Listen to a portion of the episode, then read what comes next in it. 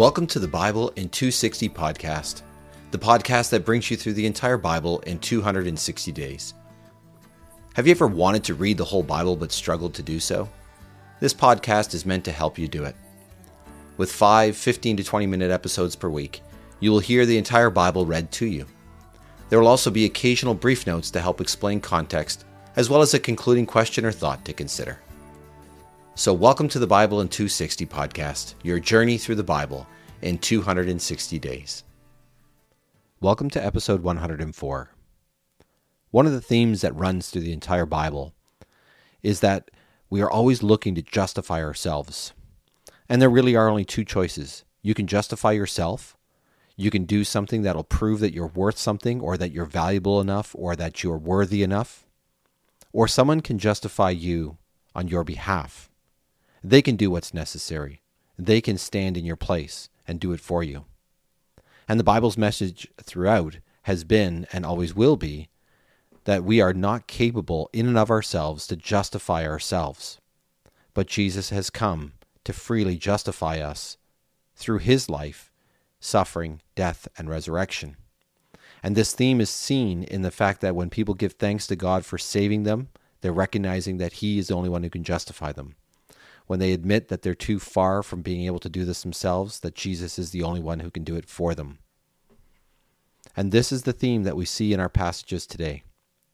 It's a theme we see in the whole Bible, but in particular in our passages we look at today, including 1 Samuel 21 to 23, Psalm 18, and Romans chapter 3. So let's start today with 2 Samuel chapter 21. During David's reign, there was a famine for three consecutive years. So David inquired of the Lord.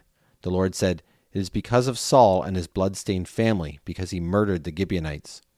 So the king summoned the Gibeonites and spoke with them. Now the Gibeonites were not descendants of Israel, they were a remnant of the Amorites. The Israelites had made a promise to them, but Saul tried to kill them because of his zeal for the people of Israel and Judah. David said to the Gibeonites, What can I do for you, and how can I make amends so that you will bless the Lord's inheritance? The Gibeonites said to him, We have no claim to silver or gold from Saul or from his family, nor would we be justified in putting to death anyone in Israel. David asked, What then are you asking me to do for you? They replied to the king, As for this man who exterminated us and who schemed against us so that we were destroyed and left without status throughout the borders of Israel, let seven of his male descendants be turned over to us, and we will execute them before the Lord in Gibeah of Saul, who was the Lord's chosen one. The king replied, I will turn them over. The king had mercy on Mephibosheth, son of Jonathan, the son of Saul, in light of the Lord's oath that had been taken between David and Jonathan, son of Saul. So the king took Armoni and Mephibosheth, the two sons of Aiah's daughter Rizpah, whom he, she had borne to Saul, and the five sons of Saul's daughter Merab, whom she had borne to Adriel, son of Barzillai the Meholathite.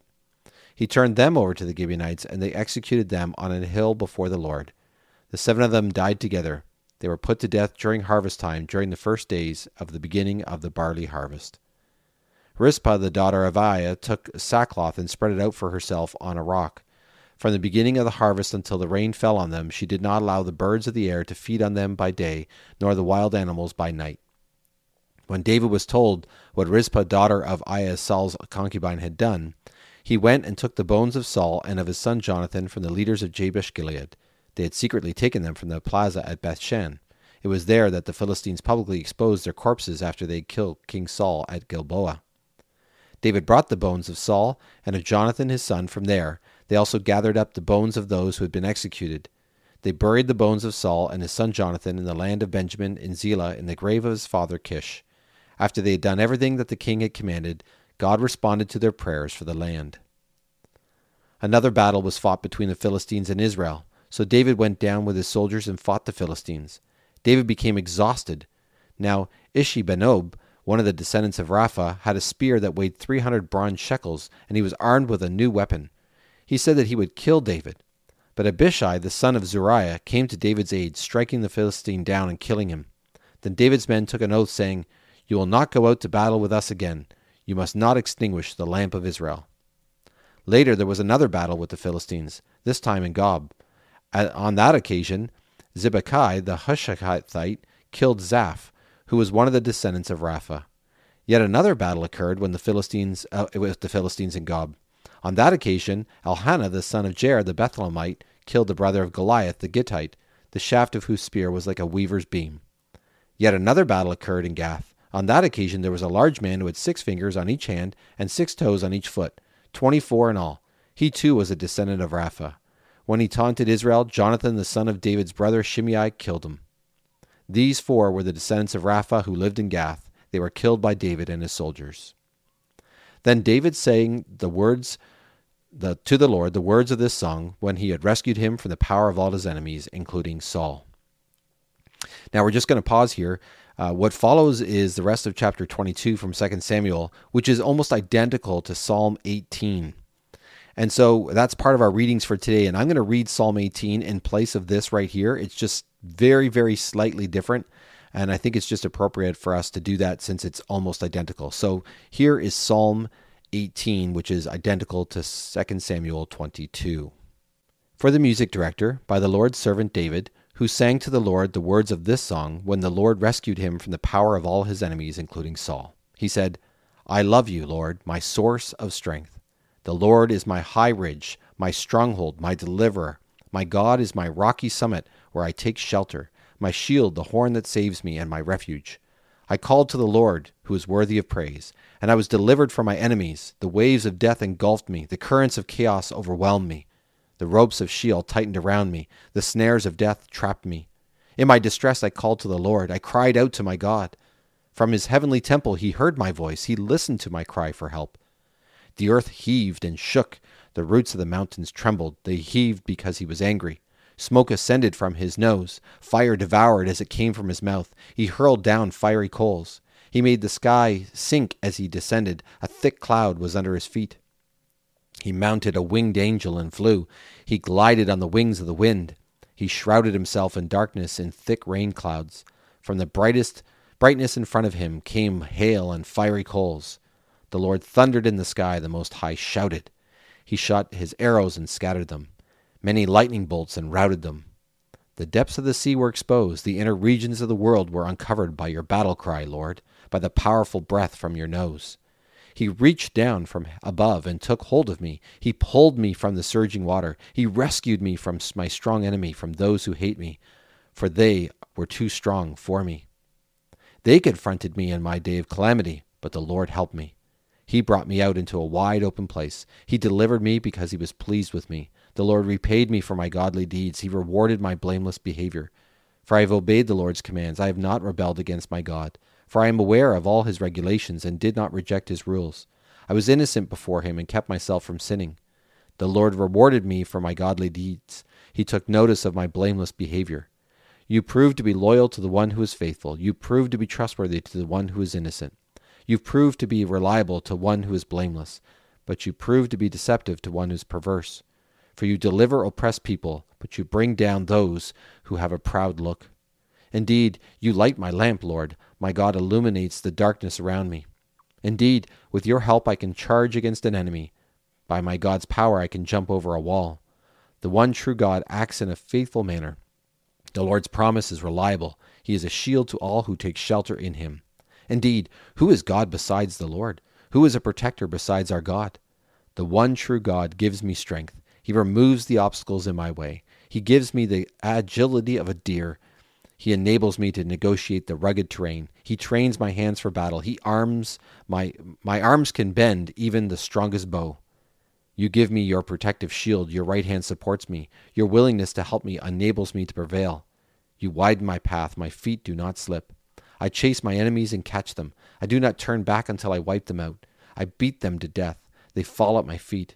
You give me strength for battle. You make my foes kneel before me. You make my enemies retreat. I destroy those who hate me. They cry out to you, but there is no one to help them. They cry out to the Lord, but he does not answer them. I grind them as a fine wind-blown dust. I beat them underfoot like the clay in the streets. You rescue me from a hostile army. You make me a leader of nations. People over whom I had no authority are now my subjects. When they hear of my exploits, they submit to me. Foreigners and are powerless before me. Foreigners lose their courage. They shake with fear as they leave their strongholds. The Lord is alive. My protector is praiseworthy. The God who delivers me is exalted as king. The one true God completely vindicates me. He makes nations submit to me. He delivers me from my enemies. You snatch me away from those who attack me. You rescue me from violent men. So I will give thanks before the nations, O Lord. I will sing praises to you. He gives his king magnificent victories. He is faithful to his chosen ruler, to David and his descendants forever. So that's Psalm 18, David giving God all the credit for the victories that he experienced, for the ways that he has succeeded in all the years that he has been king, recognizing that ultimately it all is a victory that belongs to God. And now we'll return to 2 Samuel and read 2 Samuel chapter 23. These are the final words of David, the oracle of David, son of Jesse, the oracle of a man raised up as the ruler chosen by God of Jacob, Israel's beloved singer of songs. The Lord's Spirit spoke through me. His word was on my tongue. The God of Israel spoke. The protector of Israel spoke to me. The one who rules fairly among men, the one who rules in the fear of God, is like the light of morning when the sun comes up, a morning in which there are no clouds. He is like the brightness after rain that produces grass from the earth. My dynasty is approved by God, for he has made a perpetual covenant with me, arranged in all its particulars and secured. He always delivers me, and brings all I desire to fruition. But evil people are like thorns, all of them are tossed away, for they cannot be held in the hand. The one who touches them must use an iron instrument or the wooden shaft of a spear. They are completely burned right up right where they live. And these are the names of David's warriors. Josheb Basshebeth, a Tahkemonite, was head of the officers. He killed 800 men with the spear in one battle. Next in command was Eleazar, son of Dodo, the son of Elo-. He was one of the three warriors who were with David when they defied the Philistines who were assembled there for battle. When the men of Israel retreated, he stood his ground and fought the Philistines until his hand grew so tired that it seemed stuck to his sword. The Lord gave a great victory on that day. When the army returned to him, the only thing left to do was to plunder the corpses. Next in command was Shammah, son of Agee the Harite. When the Philistines assembled at Lehi, where there happened to be men, an area of a field that was full of lentils, the army retreated before the Philistines. But he made a stand in the middle of that area. He defended it and defeated the Philistines. The Lord gave him a great victory. At the time of harvest, three of the thirty leaders went down to David at the cave of Adullam. A band of Philistines was camped in the valley of Rephaim. David was in the stronghold at that time, while a Philistine garrison was in Bethlehem. David was thirsty and said, how I wish someone would give me some water to drink from the cistern in Bethlehem near the gate. So the three elite warriors broke through the Philistine forces and drew some water from the cistern in Bethlehem near the gate. They carried it back to David, but he refused to drink it. He poured it out as a drink offering to the Lord and said, O Lord, I will not do this. It is equivalent to the blood of the men who risked their lives by going. So he refused to drink it. Such were the exploits of the three elite warriors. Abishai, son of Zeruiah, the brother of Joab, was head of the three. He killed 300 men with a spear and gained fame among the three. From the three he was given honor and he became their officer, even though he was not one of the three. Benaiah, son of Jehoiada, was a brave warrior from Kabzeel who performed great exploits. He struck down the two sons of Ariel of Moab. He also went down and killed a lion in a cistern on a snowy day. He also killed an impressive looking Egyptian the Egyptian wielded a spear, spear while Benaiah attacked him with a club. He grabbed the spear out of the Egyptian's hand and killed him with his own spear. Such were the exploits of Benaiah son of Jehoiada, who gained fame among the three elite warriors. He received honor from the thirty warriors, though he was not one of the three elite warriors. David put him in charge of his bodyguard. Included with the thirty were the following Asahel, the brother of Joab, Elhanan, son of Dodo from Bethlehem, Shammah the Harodite, Elikai, sorry, Elika the Harodite, Helez the Paltite, Ira the son of Ikkesh from Tekoa, Abiezer the Anathite, Mebunai the, the Hushite, Zalman the Alohite, Maharai the Nephtophathite, Heled son of Banah the Nephtophite, Ittai the son of Ribai from Gibeah in Benjamin, Benai the Perionathonite, Hiddai from the Wadis of Gaash, Abi Albin the Arbathite, Asmapheth, the Barthumite, Eliba, the Shalbonite, the sons of Jashan, Jonathan, son of Shammah, the Harite, Ahiam the son of Sharar the Hararite, Eliphet the son of Abishai the Maacathite, Eliam the son of Ahithophel the Gideonite, Hezrai the Carmelite, Paarai the Arbite, Ilgal the son of Nathan from Zobai, Bani the Gadite, Zelek the Ammonite, Naharai the Beerothite, the armor bearer of Joab son of Zeruiah, Ira the Ithite, Gareb the Ithrite, and Uriah the Hittite. Altogether, there were 37. So we have all these stories from David and his battles and giving thanks to God and these warriors who were given strength by God, all making it clear that really it depends on God and not on us. And Romans chapter 3 is one of the key chapters in Romans and one of the key chapters in the Bible to explain what it means to be saved by grace, that you're justified not by what you have done, but what Jesus has done for you. And it begins with a summary so far of Romans 1 and 2, where Paul's making the case that no one left to themselves is righteous enough, but we all need a righteousness that's given to us, not one that we've accomplished ourselves. So, Romans chapter 3. Therefore, what advantage does the Jew have, or what is the value of circumcision? Actually, there are many advantages. First of all, the Jews were entrusted with the oracles of God.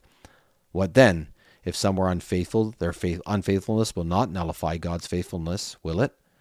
Absolutely not. Let God be proven true, and every human being shown up as a liar, just as it is written, so that you will be justified in your words, and you will prevail when you are judged. But if our unrighteousness demonstrates the righteousness of God, what shall we say? The God who inflicts wrath is not unrighteous, is he? I'm speaking in human terms. Absolutely not. For otherwise, how could God judge the world? But if by my lie the truth of God enhances his glory, why am I still actually being judged as a sinner? And why not say, Let us do evil so that good may come from it, as some who slander us allege that we say? Their condemnation is deserved. What then? Are we better off? Certainly not, for we have already charged that Jews and Greeks alike are all under sin. Just as it is written, There is no one righteous, not even one. There is no one who understands. There is no one who seeks God. All have turned away. Together they have become worthless. There is no one who shows kindness, not even one. Their throats are open graves. They deceive with their tongues. The poison of asps is under their lips. Their mouths are full of cursing and bitterness. Their feet are swift to shed blood. Ruin and misery are in their paths. And the way of peace they have not known. There is no fear of God before their eyes. Now we know that whatever the law says, it says to those who are under the law, so that every mouth may be silenced and the whole world may be held accountable to God. For no one is declared righteous before him by the works of the law, for through the law comes the knowledge of sin. But now, apart from the law, the righteousness of God, although as attested by the law and the prophets, has been disclosed, namely, the righteousness of God through the faithfulness of Jesus Christ for all who believe. For there is no distinction for all have sinned and fall short of the glory of God. But they are justified freely by his grace through the redemption that is in Christ Jesus. God publicly displayed him at his death as the mercy seat accessible through faith. This was to demonstrate his righteousness because God, in his forbearance, had passed over the sins previously committed. This was also to demonstrate his righteousness in the present time, so that he would be just and the justifier of the one who lives because of Jesus' faithfulness. Where then is boasting? It is excluded. By what principle? Of works? No, but by the principle of faith. For we consider that a person is declared righteous by faith apart from the works of the law. Or is God the God of the Jews only? Is he not the God of the Gentiles too? Yes, of the Gentiles too. Since God is one, he will justify the circumcised by faith and the uncircumcised through faith. Do we then nullify the, the law through faith? Absolutely not. Instead, we uphold the law. So I think Paul is trying to make clear here that you are not justified, you are not righteous in and of yourself. I'm not, nobody is. But Jesus was. His perfect life was given to those who trust in him, and our sinful unrighteous life was taken upon him, that he took it upon himself and died in our place so that we could be not only forgiven but declared righteous and so completely saved. All by grace through faith. What an amazing God we have. Thanks for listening to the Bible in 260 podcast. May what you have heard speak to your heart and mind today. The scriptures quoted are from the Net Bible, http netbible.com, copyright 1996 2019, used with permission from Biblical Studies Press, LLC, all rights reserved.